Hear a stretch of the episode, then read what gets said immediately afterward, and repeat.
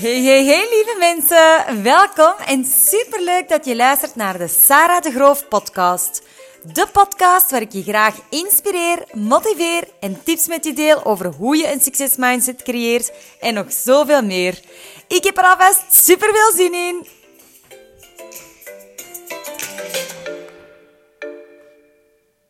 Helemaal. Ik heb nog een extra podcast over uitstelgedrag. Ik ga jullie hier zes tips geven om uitstelgedrag te vermijden. En dit is mijn tweede podcast over uitstelgedrag.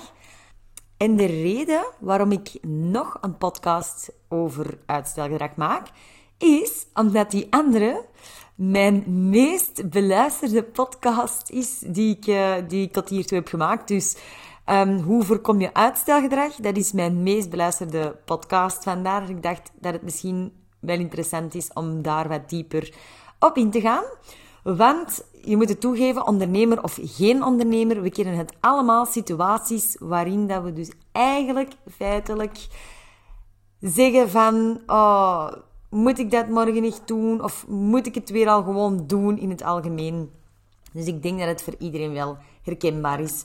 Vandaar, ik ga beginnen met zes tips te geven om uitstelgedrag tegen te gaan. De allereerste tip is: geef jezelf de minst leuke taak als allereerste taak van de dag. Dus misschien kijk je er tegenop op die taak, omdat het veel werk is, of misschien is je doel te groot. Dan kan je het nog altijd in kleine stukjes inverdelen. Dus eigenlijk een tip binnen een tip.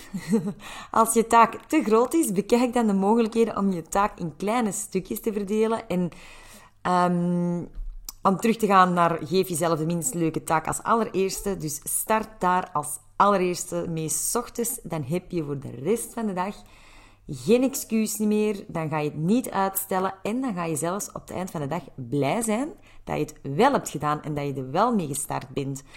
En dat je weer een stuk dichter bent bij het eindresultaat. Dus door het eigenlijk uit te stellen, ga je alleen maar een negatief, ja, een negatief gevoel creëren en negatieve gedachten. Want je gaat jezelf uh, op het eind van de dag de schuld geven door te denken van... Goh, nu heb ik het weer al niet gedaan. Dus, pak het even in handen en schrijf misschien meteen nu, nu dat je dit hoort, schrijf eens op voor jezelf wat de taak is dat je al weken uitstelt. En, nog belangrijker, ga tot actie. Dus maak een deal met jezelf en start morgenochtend je werkdag met hier rond dus te werken als allereerste taak. En dat kan je bijvoorbeeld 10 minuten doen. Dus start al eens met 10 minuten hier rond te werken. Oké, tip 2. Ontdek wat de oorzaak is van je uitstelgedrag. Dus wat is jouw belemmering? Wat houdt je tegen? Om de taak te starten of te eindigen. Dus het kan zijn dat je bijvoorbeeld gemakkelijk bent afgeleid, of dat je perfectionistisch bent, of ja, dat je het uitstelt omdat je gebrek hebt aan focus of angst, of gewoon omdat het echt uh, van de moeten is.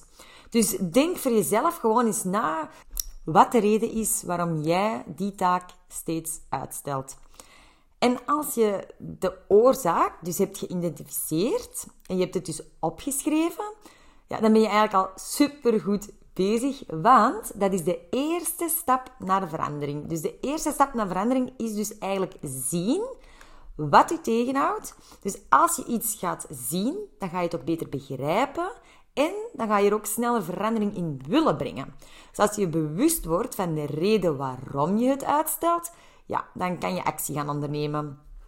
Dus heel belangrijk, schrijf het eens voor jou op en, um, en probeer het uit, zou ik zo zeggen. De volgende tip, dit is trouwens mijn favoriete tip. Hè? Tip 3. Geef jezelf een beloning als je de taak meteen aanpakt. Dus ik zelf bijvoorbeeld trakteer me dan op iets lekkers of ik ga het echt vieren met een etentje of misschien doe jij het liever met een drankje of maakt niet uit. Maar beloon jezelf voor de taak die je hebt aangepakt dat je dus eigenlijk niet graag deed. Zeker de taak die je niet graag deed. En ik durf zelf echt grote doelen te gaan vieren met een citytrip of een reisje. Maar wat het dus wel belangrijk is, is dat je je aan je afspraak houdt met jezelf. Maar als je dat doet, dan ga je je ook wel ja, jezelf ook gewoon motiveren. Je gaat meer vertrouwen krijgen in jezelf. En het is gewoon super leuk om jezelf ook te belonen.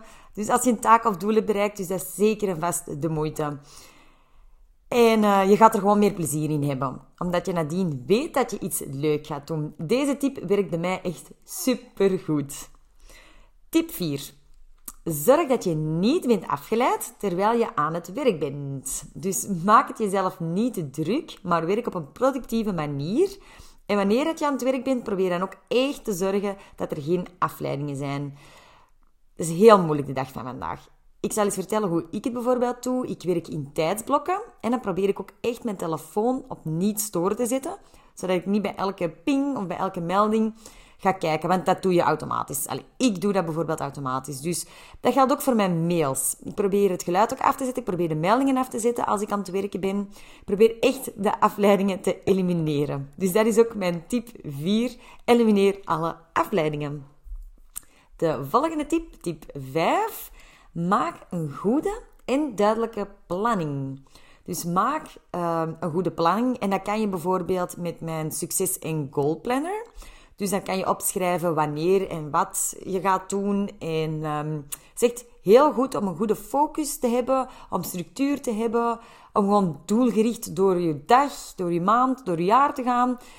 En wat ook heel fijn is aan die, aan die Succes- en Goalplanner, is dat er ook een notepad bij zit. En dat is heel goed, dat werkt bij mij bijvoorbeeld heel goed voor de dingen die rondspoken in mijn hoofd. Dus die zet ik dan op papier en die gaan eigenlijk niet verloren.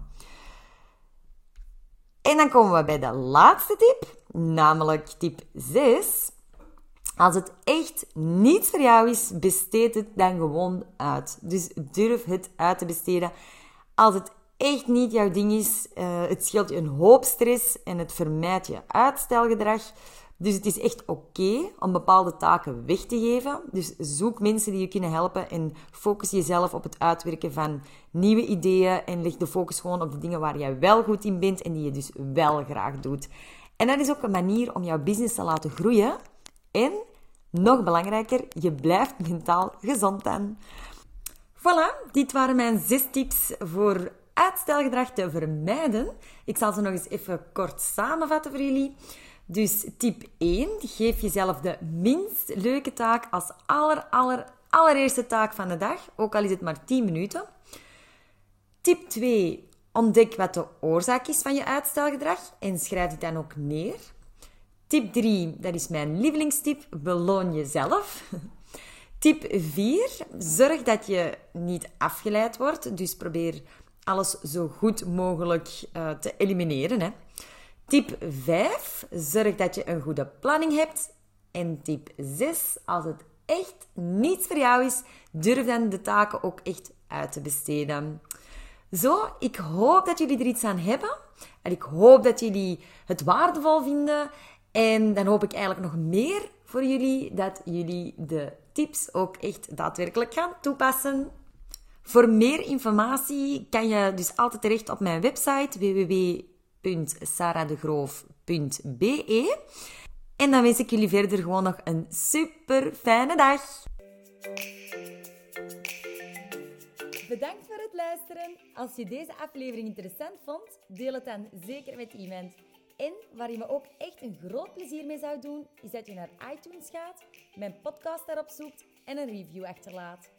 Hoeveel te meer reviews, hoeveel te meer mensen dat ik kan bereiken en inspireren. Ik wens jullie alvast een superleuke dag verder.